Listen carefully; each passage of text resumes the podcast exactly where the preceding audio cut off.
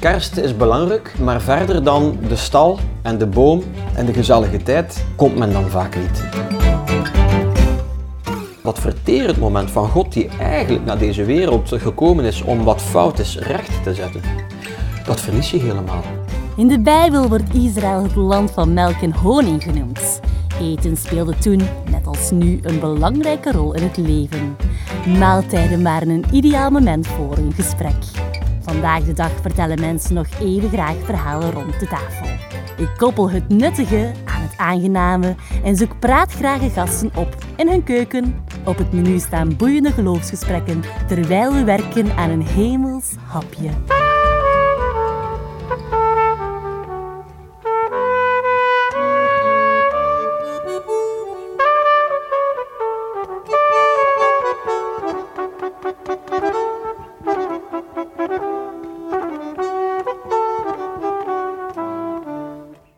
We gaan het in het eerste deel van deze dubbelaflevering hebben over de oorspronkelijke betekenis van kerstmis. Ik ga ervan uit dat de meesten nog wel weten dat op deze dag de geboorte van Jezus Christus wordt gevierd. Maar waarom vieren we dat eigenlijk? Of misschien moet ik beter zeggen, waarom vieren we dat niet meer? Theoloog Philippe de Kavel brengt ons het authentieke verhaal zonder kerstman, kerstpakjes of kerstboom. Terug naar het fundament.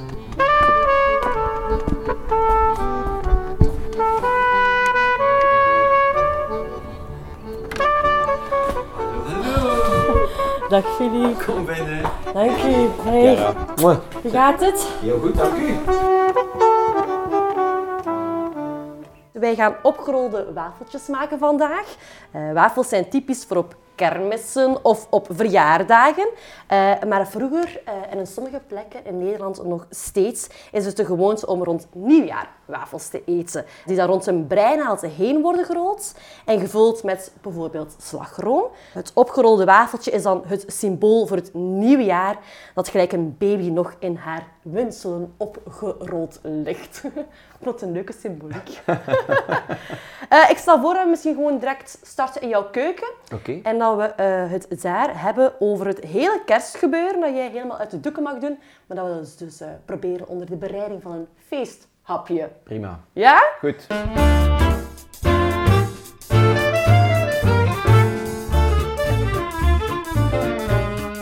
Dus we hebben eh, melk, we gebruiken bloem, we gebruiken boter, bruine suiker, eh, gewone suiker, eh anijszaad. Ja, nu wordt het vreemd, hè? Geen klassieke wafel meer, anijszaad. Nee, anijszaad. Dan hebben we ook nog eieren en dan twee eetlepels stroop. Dus eigenlijk moeten we telkens een vierde nemen van wat er hier staat. Ja, Jij neemt de leiding, hè? ik neem de leiding. Wel, goed, eh, even kijken hè.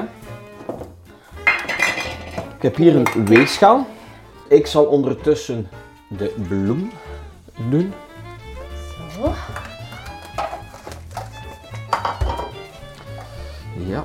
Eh, 250 gram boter. Dus dat wordt dan een goede 65 gram als ik me niet vergis. Ben je een talent in de keuken eigenlijk? Ik heb een korte koksopleiding gehad van 9 maanden. De militaire koksopleiding in eh, Peuty bij Vilvoorde. En eh, ja, je verleert dat niet. Hè. Je- Een aantal dingen Ja. blijf je kunnen, maar ik ben nooit geen echt... eh, Maar ja, wafels, dat, dat is misschien nog wel redelijk basic voor een kok, goh, maar zelfs dat, eh, de, alles wat met patisserie en, en dat soort dingen te maken had, dat deed ik echt niet graag. Ja, ik kan me ook wel voorstellen dat de soldaten misschien ook niet echt zitten te wachten op wafels. Nee, die worden een gewone goede kost. Ja. En eh, ja, we hebben niet zo van die eh wafelijzers voor, eh, voor 100 man of voor 200 man. Hè. Of voor 600 man zelfs op een bepaald moment. Dus Ja. goed, even kijken. Goed, ik ga jou de suiker laten afmeten. Eigenlijk maar datzelfde kommetje gebruikt worden. Hè. Dat is eh, 250 gram gedeeld door, door 4 dan terug. 65 gram van die bruine bastardsuiker. Misschien ook even zeggen dat het recept komt van Tini Brugge en Gert Vos uit Hemelse Spijzen. Hè. Ja, ja, een leuke anekdote destijds eh, uit mijn militaire loopbaan. Heb ik nog voor koning Boudewijn mogen koken. Ja, dus eh, dat was zijn verjaardag in Brussel. En toen werden heel wat koks opgetrommeld om elk een deeltje van het eh, menu te maken. En mijn, mijn baas had mij gevraagd om verantwoordelijk te zijn voor de peterselie. Peterselie, Ja. och. Ik mocht samen met vier van de Ja. miliciëns, de dienstplichtigen toen nog, want de dienstplicht bestond nog, mocht ik 20 kilo peterselie klaarmaken. Alleen maar dat, 24 uur aan een stuk. Immer klaarmaken, peterselie is toch meestal rauw? Nee? Ja, ja, ja, rauw. Maar natuurlijk, de, de grap achteraf was dan wel dat ik eerst mij toch een beetje tekort gedaan voel. Van ja, allee, peterselie, ik heb nu de, de kans om te koken voor de koning. En achteraf bleek natuurlijk dat peterselie op heel wat gerechten wordt gestrooid. Dus mijn peterselie lag op het voorgerecht, Ja. op het hoofdgerecht, op het... Nee, niet op het nagerecht uiteraard, Nee. maar wel... eh, en eh, ja, dus ik had toch een klein beetje eer van mijn... eh, ja, ja. Een jaar later is hij gestorven. Dat heeft verder niks met mijn peterselie te maken. maken. Dat wou ik toch eventjes al zeggen, maar... dat, eh, toen was eh, mijn carrière als kok stilaan aan het eh, aflopen. En, Dat is toeval. dat is puur toeval, voor alle duidelijkheid. Even kijken. Eh 25 gram, gedeeld Ja. door 4, eh anijszaad. Ehm, even zien. Het enige nog is de gewone suiker. Eh, en dat gaan we dan een klein beetje onderdompelen in water, zodat het wat smelt. Nu we bezig zijn met een, een, een nieuwjaarshapje of, of een kersthapje, nu het zoals je wilt. Ja. Kan je mij eens vertellen waar dat woord kerst eigenlijk vandaan komt? Ja, kerst inderdaad komt van eh, het woordje Christus. Kerst, ehm, feest van de geboorte van Christus. Dus Ja. eh, dat we in onze, hier althans in het Westen, op 25 december vieren. Waarom zeg ik hier in het Westen? In sommige kerken nog, de dag van vandaag, wordt kerst niet op 25 december gevierd, maar op eh, begin januari, 6 januari. Oké. Ja, omdat men eh, toen daarvan uitging dat er verschillende data mogelijk eh, waren. Maar de betekenis blijft wel hetzelfde. Ja. Dus de geboorte van, Ja. van Christus wordt wel... En weten we dan eigenlijk gevierd. op welke dag Jezus wel dan geboren is? Nee, eigenlijk weet men dan niet 100% zeker. Vroeger was het niet zozeer van wanneer is hij geboren, maar wanneer is hij verwekt. Ja. Als je dan terugkeert naar de, in de tijd, dan is hij eigenlijk, zo gezegd, verwekt op 25 maart. En dat, dat, ja, dat is een theorie in ieder geval, waar veel voor te zeggen is. De dag waar Maria, zo gezegd, Jezus Ja. zou verwekt hebben door de Heilige Geest. En op zich is dat een interessante gedachte, want de redenering was vroeger dat de geboorte, de, de verwekking liever gezegd, van een belangrijk iemand samenhing ook met zijn sterfdatum. En men vermoedt dat Jezus stierf rond 25 maart, wat wij Pasen Ja. noemen. En vandaar dat men denkt, ja, weet je, als zo iemand stierf op zo'n belangrijke dag, 25 maart dan, volgens bepaalde bronnen, dan moet dat ook de dag geweest zijn dat hij verwekt is. Dat zou wel mooi zijn als die twee zouden kunnen samenvallen. En als hij verwekt is op 25 maart, dan moet hij geboren zijn op 25 december. En, ja, en zo zijn ze daar dan En zo, uitgekomen. dat is een van de, ja, een van de, de, de, ja, zeg maar, de theorieën, de, zeg maar. Maar eigenlijk men is het echt niet 100% zeker. nee. Eh, de, de allereerste keer dat men 25 december tegenkomt in bepaalde historische bronnen, dan moet men al teruggaan naar 354 na Christus, waar dat er een kalender verscheen van verschillende belangrijke gebeurtenissen in het toenmalige Romeinse Rijk. En een van de verwijzingen eh, in die kalender was een verwijzing naar de geboorte van Christus. Ja. En daar is er sprake van 25 december. Ja. Paulus eh, spreekt nergens over de geboorte van Christus. Vroeg het Ja, of inderdaad die, die eerste christenen dan in het Nieuw Testament dan, dan al vierden. Kerst wordt eigenlijk niet gevierd. Dus het is dan pas veel later, 100, 150, 200 na Christus, dat men plotseling ontdekte dat het mens worden van God in Jezus zodanig belangrijk was, dat men daar eigenlijk een, een belangrijk moment is gaan rondveren. Tot op de dag van eh, vandaag. Tot op de dag van vandaag. Pas op, tot op de dag van vandaag, in die 2000 jaar, is het op en af gegaan hoor. Want eh, je hebt verdedigers van kerstmis gehad. Je hebt de eh, aanvallers van kerst eh, gehad in die laatste 2000 jaar. Zelf ben ik protestant, evangelisch. En de protestanten, die, waren, die konden er wat van. Ik kon een beetje protesteren. die protesteerden tegen kerstmis, inderdaad. Van ja, maar kerst is inderdaad geen bijbels feest. Dus ja. Eh, ik ben niet goed in multitasken, zoals je ziet. We gaan inderdaad nu het beslag maken. En eh, ja, mijn klopper erbij halen. Ik ga dan een klein beetje roeren en daar dan de melk bij doen. Ja. Ziezo. Ehm, even kijken, wat mogen we nog niet vergeten? Dat is die anijszaad. Voilà, het eitje erdoor. Zo. Als we dan nu de, de ingrediënten even laten intrekken in het beslag, dan is alles lekker van smaak als we straks dan de wafels kunnen bakken. Prima. Geef ons de tijd om even aan tafel te Ja, zitten. goed. Nu om nog even verder te babbelen. We waren er daarnet in de keuken al even over bezig. Maar eh, we kunnen daar nog wat verder op ingaan. Mhm. Over het belang van kerstmis voor christenen. Ja, het is zo een vanzelfsprekendheid natuurlijk, hè, kerst. Maar aan de andere kant ook niet, omdat we het eh, ja, zo vaak ontdaan hebben van de betekenis, dat we niet altijd niet onder woorden kunnen brengen waarom kerst nu zo belangrijk is. En eh, ten tijde viel Israël onder het eh, Romeinse Rijk. Die hadden weinig te zeggen. Die moesten vooral belastingen betalen en zwijgen. En daar, in, in Bethlehem, wordt dan een kindje geboren die dan de koning der koningen zou zijn. Eh, moet u voorstellen, Maria, een, eh, een vrouw uit een achterhoek, ergens in Nazareth, die tegen haar man moet vertellen dat ze zwanger is geworden.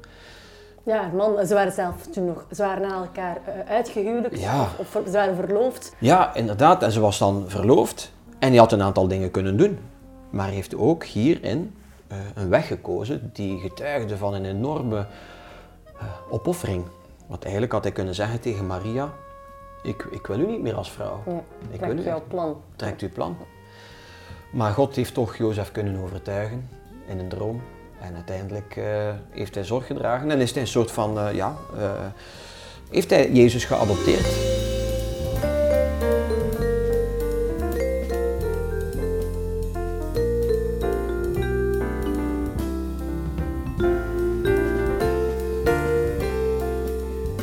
Je hebt nu even kort het, het, het oorspronkelijke kerstverhaal verteld aan mij. Maar hoe komt het eigenlijk dat kerstmis zo uitgegroeid is tot een feest dat iedereen viert, maar dat er eigenlijk nog weinigen die echte betekenis kennen? En bovendien, die betekenis wordt ook helemaal niet meer uitgedragen. Nee, ik denk dat dat een stuk te maken heeft met een tijd waarin men eigenlijk leeft vanuit verschillende soorten kalenders. Ik, ik geef een voorbeeld. Kerst luidt eigenlijk een beetje het begin in van het kerkelijke jaar. Het kerkelijke jaar begint eigenlijk op de eerste advent. Maar heel veel mensen leven niet meer volgens ja, de grote feesten die de kerk herdenkt naar aanleiding van Jezus Christus. En dan bedoel ik kerst, Pasen, eh, hemelvaart, Pinksteren. Dat gaat op de achtergrond omwille van andere kalenders die in de plaats zijn gekomen. Ik geef een voorbeeld. Eh, als je aan een kind zou vragen, wanneer begint voor jou het jaar? Dan zegt hij ja, op 1 september. Als je zou vragen aan een, eh, een voetbalfan, wanneer begint het eh, nieuwe seizoen? Dan zegt hij ja, het nieuwe jaar. Bij de, de eerste match, ergens in de zomer, juli of augustus, begin augustus, eind juli. Dus hoe minder je hart uitgaat naar de kalender van Christus, om het maar zo te zeggen, wordt die vervangen door andere zaken. Die op zich niet slecht zijn, voor alle duidelijkheid. Ik heb persoonlijk niks tegen voetbal, maar als de kalenders jouw denken en jouw doen gaan bepalen, dan moet er iets voor wijken. En ik denk dat in onze maatschappij, en om het even met een, eh, geleerd woord aan te zeggen, die heel geseculariseerd is, die dus met andere woorden, waarbij dat kerk en, en alles wat met kerk en geloof te maken heeft, op de achtergrond aan het verdwijnen is, dat men die kalender niet meer viert. En als men die kalender niet meer viert, dan vergeet men waar het over gaat. En toch wordt nog steeds dat feest gevierd. Stoort dat jou dan als theoloog dat mensen eigenlijk een, een feest vieren waarvan ze de betekenis verdraaid hebben? Nee, dat stoort. Ik vind het jammer. Maar het is voor mij gewoon de gelegenheid om, om het terug de kerststol bij mensen te brengen. Ik kan het de mensen niet kwalijk nemen dat men eh, niet meer zeg maar, geconfronteerd wordt met het verhaal van Christus. Als het verhaal niet meer in de maatschappij aanwezig is. Ja, het, gaat, het gaat ook verder. Hè. Bijvoorbeeld, kerst wordt ingewisseld vaak voor een ander woord. Kerstbrood wordt feestbrood. Of kerstmarkt eh, wordt wintermarkt. Dat zijn ook zo van die zaken. Langs de andere kant hadden die in C natuurlijk sowieso al niets met kerstmis te maken, zou je kunnen zeggen. Dus ik kan wel begrijpen dat je dat eigenlijk niet per se vervelend hoeft te vinden. Nee, ik, ik, ik, ik zeg het, ik stoor me daar op zich niet aan. Het is voor mij gewoon de gelegenheid om vanuit mijn overtuiging iets te vertellen over waarom ik eh, kerstfeest wel vier. En waarom dat ik denk dat het eh, zinvol is om mensen naar dat verhaal, eeuwenoude verhaal van, van Christus, te, te, te verwijzen. Ik stel voor terug naar de keuken. Prima. Alle ingrediënten zullen wel goed ingetrokken zijn intussen. Hè? We gaan experimenteren, want ik ga zowel een wafel proberen bakken in het wafelijzer, maar ik ga ook een wafel in de pan bakken. Want eigenlijk is het de bedoeling dat die wafels dun zijn, Ja. maar in de pan, eh, in het wafelijzer, ze- zijn ze te dik om ze dan ook deftig op te rollen. Experiment. Oké.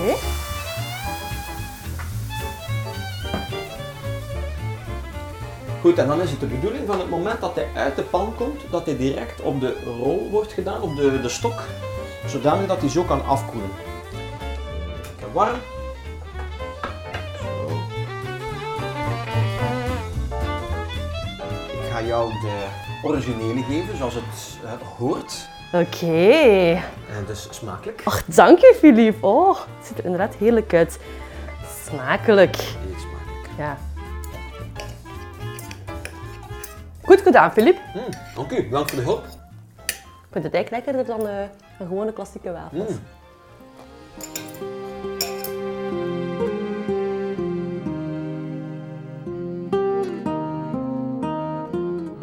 Waarom is het eigenlijk echt dat we Jezus uit het kerstmis vieren wegschrappen? Blijft toch eigenlijk best toch wel gezellig zonder hem? Ja, ik denk dat eh, Christus weghalen uit het kerstverhaal, dan blijft inderdaad het, van het kerstverhaal eh, vooral het vertederend moment over, maar heeft geen enkele impact meer.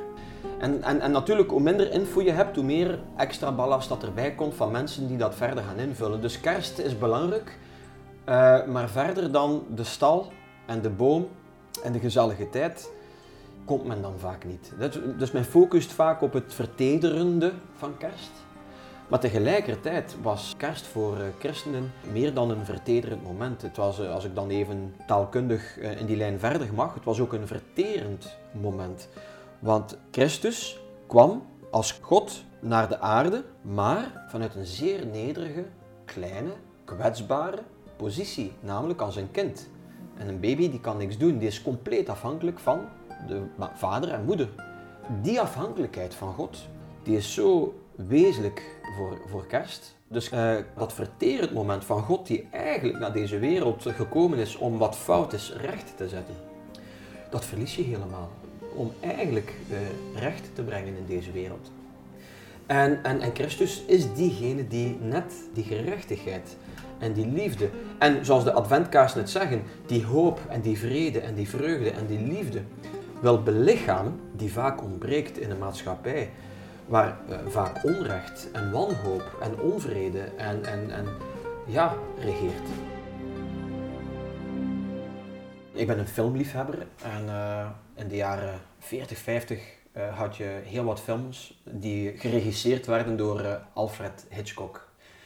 En een van de interessante dingen die Alfred Hitchcock eh, deed, vaak deed bij zijn films, is dat hij zelf eh, zichzelf verstopte in zijn eigen films. Dus hij had dan een cameo, dus hij, hij trad dan op in zijn eigen film als een acteur. En, en, en dat was heel, een heel mooie metafoor van eigenlijk hoe God als het ware zegt, hey, ik heb een film gemaakt, maar ik wil zelf een rol spelen in die film. Ik wil niet alleen achter de camera staan en alles dirigeren, ik wil zelf ook deelnemen aan het verhaal. Ik vond dat eigenlijk een hele mooie metafoor, omdat dat iets zegt over kerst. Kerst is eigenlijk God die zegt, ik heb wel een, eh, een belangrijke rol te spelen. En dan niet zoals Alfred Hitchcock een cameootje, maar eigenlijk de hoofdrol. Ja. Sommige mensen zouden durven zeggen, "Oh, dat is toch wel een zeer deprimerende gedachte, want ik kan hier helemaal niet zelf meer beslissen over hoe en wat ik wil in mijn rol in deze film. De vraag is of dat we nu ook al kunnen beslissen wat we doen in deze film. Zijn we inderdaad heer en meester van ons eigen leven? Als je kijkt in een westers land en in een welvaartsstaat zoals Vlaanderen en België, ja, weet je, dan, dan, dan zou je dat gemakkelijk kunnen denken en tot die conclusie komen van hé, hey, we kunnen toch zelf onze rol bepalen, maar je moet maar over de grens gaan of even Europa verlaten En dan eh, is, Is. God daar dan zo'n goede regisseur? Daar, dan, nee, wel, de mensen zijn in ieder geval geen goede regisseurs. Daar heeft de mens eh, plaatsgenomen achter de camera. En vaak zijn het wij die plaatsnemen achter de camera en gaan regisseren. Met alle gevolgen van dien. Eh, er is nog nooit zoveel onrecht geweest vaak in deze wereld. En God is daar niet blind voor. Integendeel, juist omdat het een conditie is waar wij als mensen allemaal zeg maar, eh, de gevolgen van dragen. Namelijk dat we achter de camera willen plaatsnemen en het regisseren. Zegt God nee, dit lukt niet. Laat mij de film regisseren. Laat mij proberen om met jullie een film te maken die ik in mijn hoofd heb en die veel mooier is. Speel daar een rol in. Zeg, en zijn christenen dan acteurs? Of, of is het echt? Ik denk natuurlijk, in, eh, vanuit de beeldspraak zijn we acteurs dat we mee in het verhaal spelen. Maar in het echt spelen we ook in Gods verhaal. Of we nu het willen geloven of niet willen geloven, we hebben allemaal een rol te spelen. Als, als gelovige natuurlijk ben ik ervan overtuigd dat mijn rol een, een, een, een doel heeft, een, eh, een bijdrage levert aan het grote verhaal. Ja, dat wel. Ja, maar vrijwillig dan. Uiteraard, geheel vrijwillig. Terug naar het kerstverhaal. Ja. Wie is dat kindje, Jezus, nu eigenlijk? Als je kijkt naar het verhaal van het kind Jezus, dan zie je dat een terugkerend woord is verbazing. Iedereen was verbaasd. De, de priester die, die, die Jezus in zijn armen hield, die was verbaasd van wow, diegene op wie ik al zo lang zit te wachten. Als Jezus in de tempel onderwijst aan de schriftgeleerden, dan zijn zij verbaasd over zijn kennis en zijn wijsheid voor zo'n jonge, eh, jonge kerel. De wijzen die bij hem komen en eigenlijk neerknielen voor hem, alsof hij een koning is, wekt verbazing. Hij is niet een, eh, een kindje alleen maar in een trog of in een voederbak die alleen maar sentimentele gevoelens naar boven doet brengen. Dus hij is iemand die harten beroert. Hij is iemand die mensen op de knieën krijgt, maar in een positieve zin van het woord. Hij is iemand die mensen met verbazing doet staan. Oké, Filip. Dan zou ik tenslotte nog een beroep willen doen op jouw muzikale gaven. En misschien zie je het wel zitten om een stukje op jouw gitaar of op jouw mandoline was het te Ik brengen. ga een poging doen om even op de mandoline te spelen. Oké. Ja. Het is zo, ik heb een jaar geleden de mandoline opgepikt als een nieuwe uitdaging om eh, te spelen. Dus ik ben eigenlijk nog maar een beginner. Maar ik vind het zo'n leuk, leuk instrument dat ik een eh, poging ga ondernemen om een, eh, een bekende Engelse melodie te spelen. De melodie van God Rest You Merry Gentlemen. Maar er is ook wel een Nederlandse vertaling. Oké.